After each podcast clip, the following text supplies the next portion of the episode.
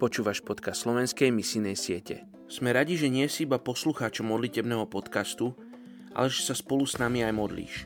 Od tohoto mesiaca sa náš tým rozrastol o nové hlasy a tak niektoré časti budú nahraté aj v češtine.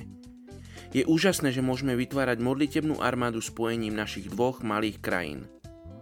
A.B. Simpson povedal, kresťan nie je poslušný, pokiaľ neurobí všetko, čo je v jeho silách, aby poslal evanílium do pohanského sveta.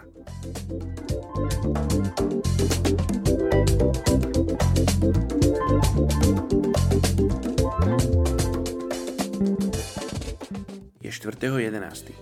Skutky 13, verš 2 a 4. Keď slúžili pánovi a pôstili sa, povedal im Duch Svetý, Oddielte mi Barnabáša a Saula na dielo, na ktoré som ich povolal. Potom sa pôstili a modlili. A keď vložili na nich ruky, prepustili ich. Oni vyslaní Duchom Svetým prišli do Seleukie a odtiaľ sa preplavili na Cyprus. Dnes sa modlíme za etnickú skupinu arabských Maročanov v Maroku.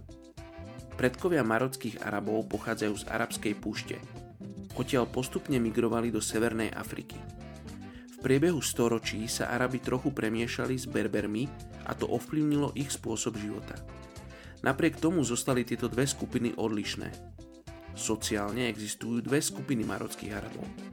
Tí, ktorí žijú v mestách a tí, ktorí žijú na vidieku.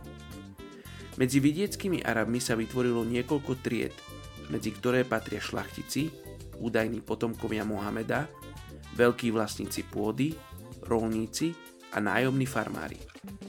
Či už v mestách alebo na dedinách, ženy a muži majú odlišné zamestnania. Prakticky všetci marockí Arabi v tomto regióne sú moslimovia. Čítajú Korán a dodržiavajú 5 základných pilierov islamu. V Maroku ich žije 24 miliónov. Poďme sa spolu modliť za arabsky hovoriacich Maročanov v Maroku. Oče, ja ti ďakujem za to privilegium, že sa môžeme modliť za takúto veľkú etnickú skupinu. Oče, ja im chcem žehnať, ja chcem sa modliť, aby vyšli ľudia z Čiech, Slovenska, z iných častí Európy, z iných častí sveta, Bože, aby im priniesli evanilium.